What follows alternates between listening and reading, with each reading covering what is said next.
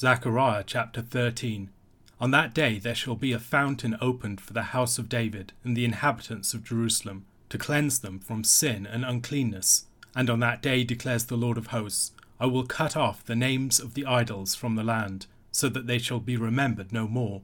And also I will remove from the land the prophets and the spirit of uncleanness. And if anyone again prophesies, his father and mother who bore him will say to him, You shall not live, for you speak lies in the name of the Lord. And his father and mother who bore him shall pierce him through when he prophesies. On that day every prophet will be ashamed of his vision when he prophesies. He will not put on a hairy cloak in order to deceive, but he will say, I am no prophet, I am a worker of the soil, for a man sold me in my youth. And if one asks him, What are these wounds on your back? he will say, The wounds I received in the house of my friends. Awake, O sword, against my shepherd, against the man who stands next to me, declares the Lord of hosts. Strike the shepherd, and the sheep will be scattered.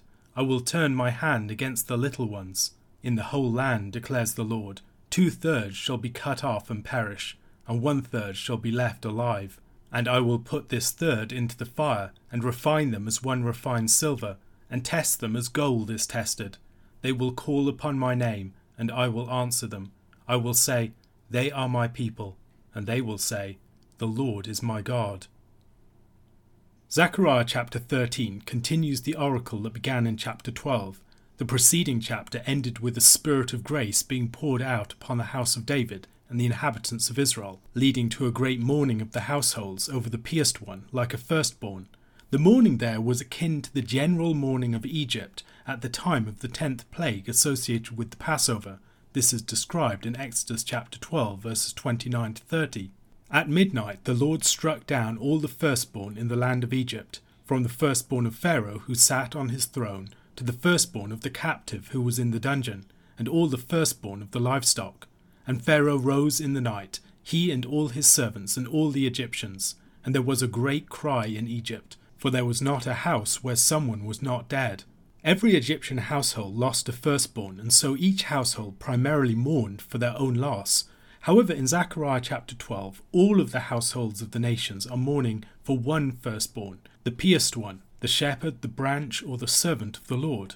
If chapter 12 involved a sort of Passover, chapter 13 opens with a Pentecost. The opening up of the fountain for sin and uncleanness connects with the pouring out of the Spirit of grace at the end of chapter 12. We've already come across imagery that might relate to the opening of such a fountain earlier in the book of Zechariah.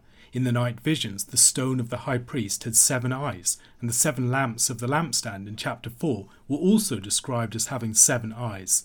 Considering that the word translated eyes can also be translated as springs, and that the vision of the lampstand and the olive trees in particular explores the theme of the flowing out of power, we might understand the eyes to be springs, from which fuel for the burning lamps proceeds. Here in chapter 13, however, the fountain is principally one for cleansing from impurity, like the water prepared in Numbers chapter 19. We might recall the water that flowed out from Ezekiel's visionary temple in chapter 47 of his prophecy. In Jeremiah chapter 2 verse 13, the Lord describes himself as the fountain of living waters. Joel chapter 3 verse 18, while using a different term, declares, and in that day the mountains shall drip sweet wine, and the hills shall flow with milk, and all the stream beds of Judah shall flow with water, and a fountain shall come forth from the house of the Lord, and water the valley of Shittim. The fountain that is opened up in Zechariah chapter 13 is presumably one that comes from the house of the Lord, and is ultimately a fountain of the life of the Spirit. Perhaps we might connect this with the blood and water that proceeds from the pierced side of Jesus in John chapter 19 verse 34, especially in light of the allusion to Zechariah chapter 12 verse 10 in the context, and also to the living water that Jesus says will come from him in John's Gospel. We might also, in light of all of the Exodus themes in the surrounding chapters, relate this to the water that comes from the rock. Passages like Ezekiel chapter 36 verses 25 to 27 might also be in the background here. I will sprinkle clean water on you, and you shall be clean from all your uncleannesses, and from all your idols I will cleanse you and I will give you a new heart, and a new spirit I will put within you, and I will remove the heart of stone from your flesh, and give you a heart of flesh, and I will put my spirit within you, and cause you to walk in my statutes and be careful to obey my rules. The fountain cleanses the land from its wickedness, idolatry, and uncleanness. Prophecy, presumably false prophecy, is driven out. A flip side of making the people holy is the expulsion of that which is wicked from their midst. The more pronounced the setting apart of the people, the more pronounced is the removal of the wicked. This pattern was already evident in the vision of the flying scroll in chapter 5. The cutting off of a name is elsewhere used to refer to the destruction or removal of a person's posterity. Here, used with regard to the idols, it likely refers to the cessation of their worship. As no one calls upon the names of the idols any longer, their names are extinguished.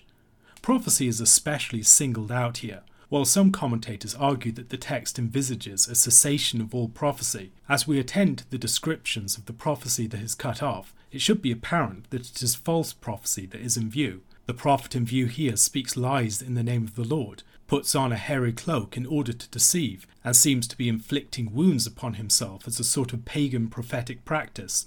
False prophecy had been a pervasive problem in the history of the people, especially prior to the exile. Even though there was nothing like the same problem with false prophecy after the return, it still persisted in some forms. In Nehemiah chapter 6, verses 10 to 14, for instance, we see that Tobiah and Sanballat used mercenary prophets to deliver false prophecies to scare and discourage Nehemiah and the rebuilders of the wall. False prophets could face the death penalty, as we see in Deuteronomy chapter 18, verses 20 to 22.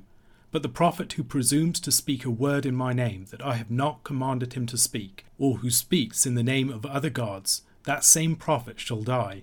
And if you say in your heart, How may we know the word that the Lord has not spoken?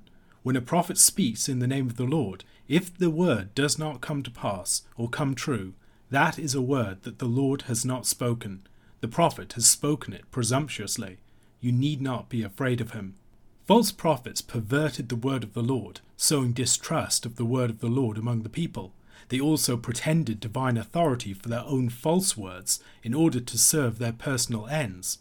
Deuteronomy cautions about the danger of pity and emotional bonds in such situations. In chapter 13, verses 6 to 8, if your brother, the son of your mother, or your son or your daughter, or the wife you embrace, or your friend who is as your own soul entices you secretly, saying, let us go and serve other gods, which neither you nor your fathers have known, some of the gods of the people who are around you, whether near you or far off from you, from the one end of the earth to the other. You shall not yield to him, or listen to him, nor shall your eye pity him, nor shall you spare him, nor shall you conceal him. Here in Zechariah's oracle, even the father and mother of the false prophet will rise up against their son and put him to death. Whereas formerly false prophets had enjoyed prominence and security, greatly outnumbering true prophets and doing their work in the open, as we see in the days of Ahab, for instance, now the false prophet will have to act as secretly as possible, hiding himself, not dressing as a prophet, and trying to explain away the wounds that he had presumably sustained as part of his false prophetic rituals. To understand the wounds of the prophet described here, we should probably think of the prophets of Baal who cut themselves as they called upon Baal in their conflict with Elijah on Mount Carmel. The short chapter ends with a further part of the oracle containing words that Jesus refers to himself in Matthew chapter 26 verse 31. Then Jesus said to them, You will all fall away because of me this night, for it is written, I will strike the shepherd, and the sheep of the flock will be scattered.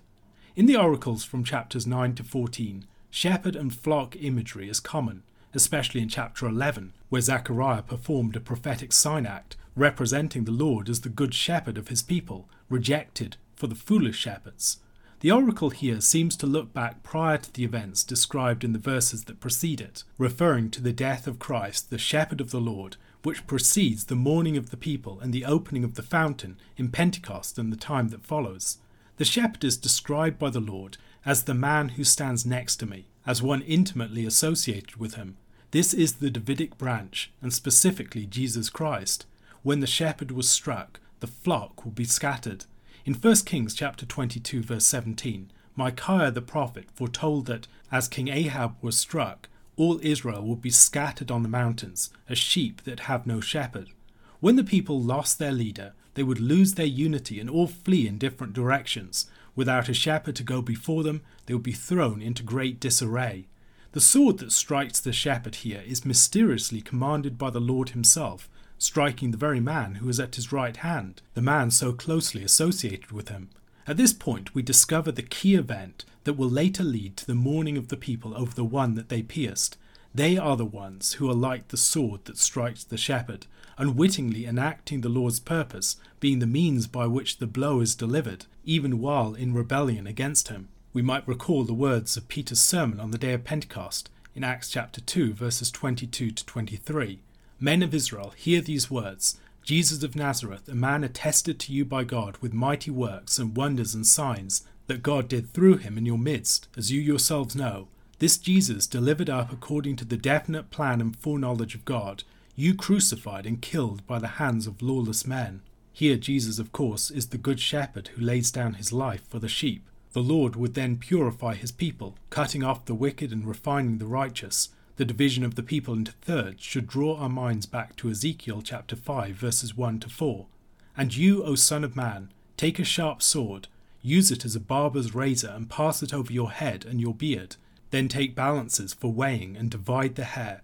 A third part you shall burn in the fire in the midst of the city, when the days of the siege are completed. And a third part you shall take and strike with the sword all around the city. And a third part you shall scatter to the wind, and I will unsheathe the sword after them. And you shall take from these a small number, and bind them in the skirts of your robe. And of these again you shall take some, and cast them into the midst of the fire, and burn them in the fire. From there a fire will come out into all the house of Israel. Ezekiel's sign act depicted the preservation and refining of a remnant of one of the thirds. In Zechariah's prophecy, we see something similar, although it is a whole third and not just a remnant of a third that is preserved and refined. It shouldn't be difficult to find reminders of Isaiah chapter 53 in the description of the Lord and his shepherd in this chapter. Anthony Petterson writes The figures in Zechariah and Isaiah are presented as humble and gentle, Zechariah chapter 9, verse 9, Isaiah chapter 42, verse 2. They bring blessings to the nations, Zechariah chapter 9, verse 10, Isaiah chapter 42, verse 1, 4, and 6, and 49, verse 6. They release captives from the pit or dungeon, Zechariah chapter 9, verses 11 to 12, Isaiah chapter 42, verse 7, and 61, verse 1. They gather those who have been scattered from Israel, Zechariah chapter 9, verse 12, Isaiah chapter 49, verses 5 to 6. Significantly, they are struck, Zechariah chapter 13, verse 7, Isaiah chapter 53, verse 4, and pierced, Zechariah chapter 12, verse 10, Isaiah chapter 53, verse 5. They are associated with shepherd imagery, Zechariah chapter 13, verses 7 to 9, Isaiah chapter 53, verses 6 to 7, though the servant is likened to a sheep rather than a shepherd. The figures in Zechariah and Isaiah are rejected by the people. Zechariah chapter 12, verse 10, 13, verse 7, Isaiah chapter 53, verse 3. They are connected with the pouring out of a spirit upon people. Zechariah chapter 12, verse 10, Isaiah chapter 44, verses 3 to 5. Contrary to Petterson's assessment, they are said to suffer by Yahweh's intent. Zechariah chapter 13, verse 7, Isaiah chapter 53, verses 6 and 10. And their deaths result in forgiveness for the sins of the people. Zechariah chapter 13, verse 1, Isaiah chapter 53, verses 5 to 6. In addition, the people later mourn over them, though the mourning in Isaiah is implicit. Zechariah chapter 12, verse 10, Isaiah chapter 53, verses 4 to 12. There is also an echo of Isaiah chapter 53, verse 12, in Zechariah chapter 14, verse 14, with the spoil that is divided as a result of the servant's death. These similarities seem too numerous to be coincidental. A question to consider How might we start to piece together an account of the atonement from Zechariah's oracles of the Lord, the people, and of the Lord's shepherd? Matthew chapter 23, verses 13 to 36. But woe to you, scribes and Pharisees, hypocrites, for you shut the kingdom of heaven in people's faces. For you neither enter yourselves, nor allow those who would enter to go in. Woe to you, scribes and Pharisees, hypocrites, for you travel across sea and land to make a single proselyte and when he becomes a proselyte, you make him twice as much a child of hell as yourselves. Woe to you, blind guides, who say, If anyone swears by the temple, it is nothing, but if anyone swears by the gold of the temple, he is bound by his oath. You blind fools! For which is greater, the gold, or the temple that has made the gold sacred? And you say, If anyone swears by the altar, it is nothing. But if anyone swears by the gift that is on the altar, he is bound by his oath. You blind men! For which is greater, the gift or the altar that makes the gift sacred? So whoever swears by the altar swears by it and by everything on it. And whoever swears by the temple swears by it and by him who dwells in it. And whoever swears by heaven swears by the throne of God and by him who sits upon it. Woe to you, scribes and Pharisees, hypocrites! For you tithe mint, and dill, and cumin, and have neglected the weightier matters of the law, justice, and mercy, and faithfulness. These you ought to have done, without neglecting the others. You blind guides, straining out a gnat, and swallowing a camel. Woe to you, scribes and Pharisees, hypocrites! For you clean the outside of the cup and the plate, but inside they are full of greed and self indulgence. You blind Pharisee, first clean the inside of the cup and the plate, that the outside also may be clean. Woe to you, scribes and Pharisees, hypocrites! For you are like whitewashed tombs, which outwardly appear beautiful, but within are full of dead people's bones and all uncleanness so you also outwardly appear righteous to others, but within you are full of hypocrisy and lawlessness. Woe to you, scribes and Pharisees, hypocrites! For you build the tombs of the prophets and decorate the monuments of the righteous, saying, If we had lived in the days of our fathers, we would not have taken part with them in shedding the blood of the prophets. Thus you witness against yourselves that you are the sons of those who murdered the prophets. Fill up, then, the measure of your fathers. You serpents, you brood of vipers, how are you to escape being sentenced to hell? Therefore I send you prophets, and wise men and scribes, some of whom you will kill and crucify, and some you will flog in your synagogues and persecute from town to town, so that on you may come all the righteous blood shed on earth, from the blood of righteous Abel to the blood of Zechariah the son of Barachiah, whom you murdered between the sanctuary and the altar. Truly, I say to you, all these things will come upon this generation. O Jerusalem, Jerusalem, the city that kills the prophets and stones those who are sent to it. How often would I have gathered your children together as a hen gathers her brood under her wings, and you were not willing. See, your house is left to you desolate. For I tell you, you will not see me again until you say, Blessed is he who comes in the name of the Lord. Jesus' public ministry began with blessings and the Beatitudes, and in chapter 23 of Matthew it ends with woes. These blessings and these woes can also be mapped onto each other, as we'll see shortly. Peter Leithart observes that they can be divided into woes upon the Pharisees for their effect upon others, woes upon them for the handling of God's truth and the law, woes upon them for their neglect of purity of heart, for the purity of the flesh, and then finally woe upon them for the treatment of the prophets. First of all, their effect upon others. They shut up the kingdom of God against others. Secondly, they prey upon widows. Third, they trap Gentiles as proselytes. And then the handling of the law. First, they purposefully distort the law and use legalistic circumventions to neglect the intent of the law. Second, they show an utter failure for the deeper purpose of the law and reduce it to detached and nitpicking commandments. They will tithe the smallest spices, but they forget justice, mercy, and faithfulness. Third, they neglect purity of heart, and under this, Jesus accuses them first of their assumption that mere external cleansing suffices for purity without dealing with the deep issues of the heart.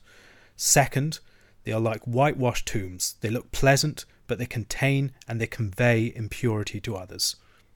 And the final charge is that their fathers killed the prophets and that they are continuing in the murderous ways of their fathers. And then we should note that these woes can be matched onto the Beatitudes as their counterparts. First, Blessed are the poor in spirit, for theirs is the kingdom of heaven. And that corresponds with the woe upon the Pharisees who shut up the kingdom of heaven in people's faces. Here, on the one hand, you have those who are poor in spirit, who are receiving the kingdom of heaven, and the Pharisees who close the kingdom of heaven to other people. Second, blessed are those who mourn, for they will be comforted. And the contrast is with the Pharisees who devour widows' houses. They destroy the mourners, they prey upon the mourners, whereas those who mourn in the kingdom of God will be comforted. Third, blessed are the meek, for they will inherit the earth. And then they travel on sea and land to make converts and make them children of hell. They will inherit hell. And so they're trying to inherit the earth. They're trying to bring in the Gentiles, but they're making them inheritors of hell, not those who will inherit the earth. Fourth, those who hunger and thirst for righteousness will be satisfied. And the Pharisees are marked rather by the perversion of all righteousness, the way that they hunger and thirst to find some way out of righteousness, hungering for any way they can circumvent God's purpose. Fifth, blessed are the merciful, for they shall receive mercy. The Pharisees tithe mint and anise and cumin and forget the weightier matters of the law justice, mercy, and faithfulness the weightier matters of the law. Those who show mercy shall receive mercy. Those who understand and practice the law in that merciful way will receive the mercy of God. Sixth, blessed are the pure in heart, for they will see God. And this contrasts with the Pharisees who cleanse the outside only and don't deal with the heart. They're not pure in heart, they're just cleansing the surface. Seventh, Blessed are the peacemakers, for they will be called sons of God. The Pharisees, on the other hand, appear beautiful on the outside, but are full of dead men's bones and uncleanness. The sons of God will be raised up on the last day. They will be those who are marked out as the children of the living God. But yet, the Pharisees are characterized by deadness even when they're still living.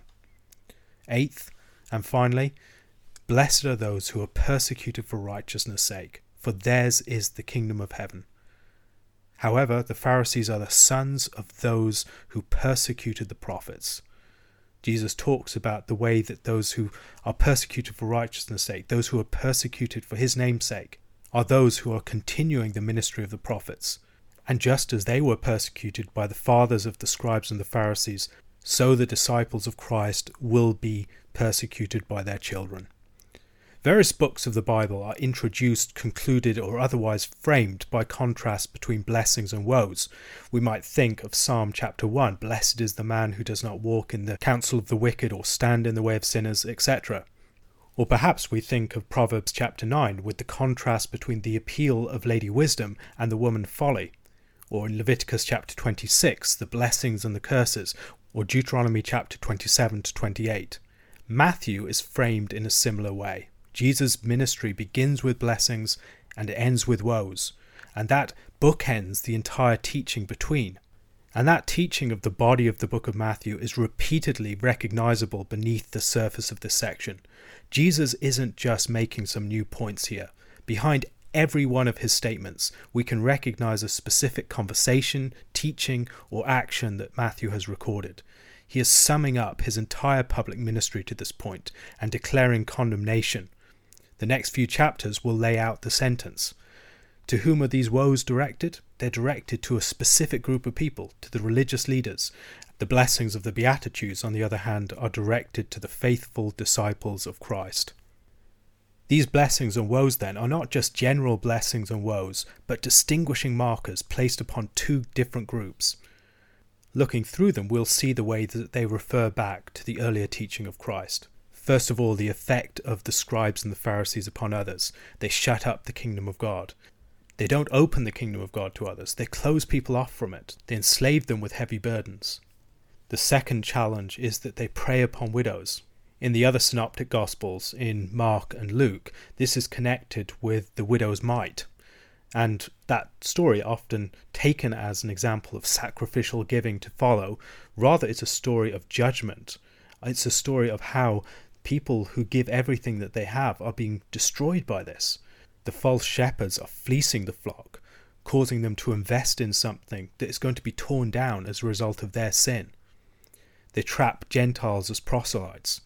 Can think about Jesus' ministry and the way that he has set forth Gentiles as examples of faith, the Canaanite woman, the centurion, and rather than ministering to Gentiles as we've seen Jesus do, the scribes and the Pharisees are making them children of hell. Then, in the challenges to their use of the law, first of all, their use of casuistry and legalistic circumventions to neglect the intent of the law, we could think back to Jesus' conversation concerning the negation of the fifth commandment, the way that they will purposefully circumvent the law through legalistic gerrymandering. In challenging next their utter failure to regard the deep purpose of the law and reducing it to detached and nitpicking commandments, can think about the conversation concerning the greatest commandment. The small stuff matters. Tithing those small spices is not something to be neglected, but it only makes sense in the light of the most important things. All of those details must point back to the core reality, the reality of love for God and neighbor. And where those things are forgotten, the little things just become burdens and things that distract and detract from the purpose of the law. Next, concerning their approaches to purity. First, their assumption that mere external cleansing suffices for purity without dealing with the issues of the heart reminds us of the conversation about hand washing and the way that Jesus challenged them specifically at that point concerning the nature of true purity and also true pollution. What truly makes a man's heart unclean? It's not external things, it's what comes forth from the heart. That's what really makes people unclean. And then, second, they are like whitewashed tombs. They look pleasant, but they contain and they convey impurity to others. And there we can see Jesus teaching in the background avoid the leaven of the Pharisees, the hypocrisy that characterized their teaching. And that leaven is that hidden thing at the heart. It's that thing that's introduced to the new batch that causes it to rise. It's that thing that's passed on from generation to generation, a poisonous tradition, a tradition that destroys people, that has that internal impurity as a transmission from one generation to another. And they must avoid the leaven of the Pharisees. They must recognize the death that exists at the heart of that religious system that they represent, that legalistic approach that they are taking. And finally, their fathers killed the prophets and the way that they are continuing in their ways, all while covering this up by decorating the prophets' tombs. Jesus then goes on to develop this point further, as he does in the Sermon on the Mount, where he directly connects his disciples with the prophets as those persecuted for righteousness' sake. He's taught concerning this in the story of the wicked vine dressers, the wicked tenants, all these servants that are sent, that are killed. Can think also of the way that the servants are treated in the story of the wedding feast. Again, these are the prophets that are sent, and now the Son has come, and he is going to be killed too the Pharisees will prove themselves to be the sons of the murderers of the prophets by continuing in their actions as they murder the emissaries of Christ. They will murder the disciples, they will crucify the disciples, they will cast them out of synagogues. And the entire blood of the martyrs, the whole history of the martyrs, from Abel's blood that called out from the ground at the beginning of Genesis to the blood of Zechariah in 2 Chronicles 24, is going to come on that generation. In Genesis chapter 15, God declared that the sin of the Amorites was not yet complete, with the assumption that when it was complete, Israel would enter into the land. God gave Canaan into the hands of the Israelites when the sin of the Amorites was filled up. And now, the leaders of the Jews are filling up the measure of their wrath, and their city is about to be destroyed. The kingdom is about to be given into the hands of other parties, of tenants who will give the fruits of the land to the Lord, to the disciples who will sit on twelve thrones judging the twelve tribes of Israel. Jesus here is a new Jeremiah. He declares judgment upon the house. He declares that there is no peace when others are saying peace, peace. And he finally he laments over Jerusalem. And in that lamentation, we can hear the voice of Jeremiah, the weeping prophet, the one who stands over Jerusalem and sees it in its destruction. Jesus anticipates the destruction of Jerusalem and weeps over it, just as Jeremiah does. Peter Leithart has observed the way that the story of Matthew follows a pattern. It begins with themes of Genesis, the genealogy, the genesis of Jesus Christ, and then giving his connection with Abraham, a Joseph who's the son of Jacob, who leads his people into Egypt after having dreams, and then people being led out of Egypt. The themes of the Exodus coming at various points in those earlier chapters, particularly in Jesus' baptism and his time in the wilderness for 40 days. And then in chapters 5 to 7, all these themes on the Sermon on the Mount that point to the law being given connect us with the story of Sinai and the revelation there, a new law being given, a new understanding of the law. And then the disciples are sent out. There's the mission of the twelve, a preparation for conquest, a spying out of the land, an entrance into the land as they are sent to the cities, and the cities will be judged according to the way that they respond. And then there's the parables of the kingdom, the wisdom of Solomon in chapter 13. And then, as we've moved through, we've seen all these different themes tracing through Israel's history until we arrive at this point. And there's the expectation of the end of Judah and Babylonian exile. There's the statements of Jeremiah. There's Ezekiel coming to the foreground at various points as well. There's Babylonian exile. And then, as we end the book, it will end on the theme that is the theme of the final verse of the Old Testament in the Hebrew ordering.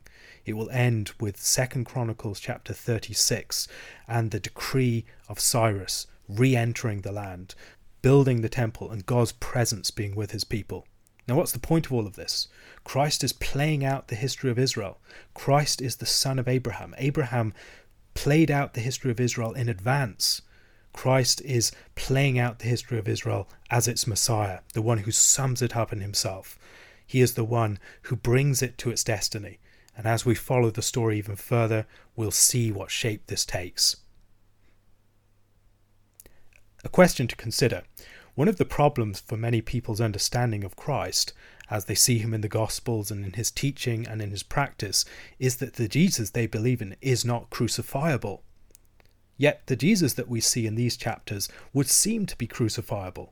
Looking at the conflict between Jesus and the religious and political leaders in the last few chapters, summed up in this final chapter of condemnation, how can we better understand the motivations that people might have for crucifying this man?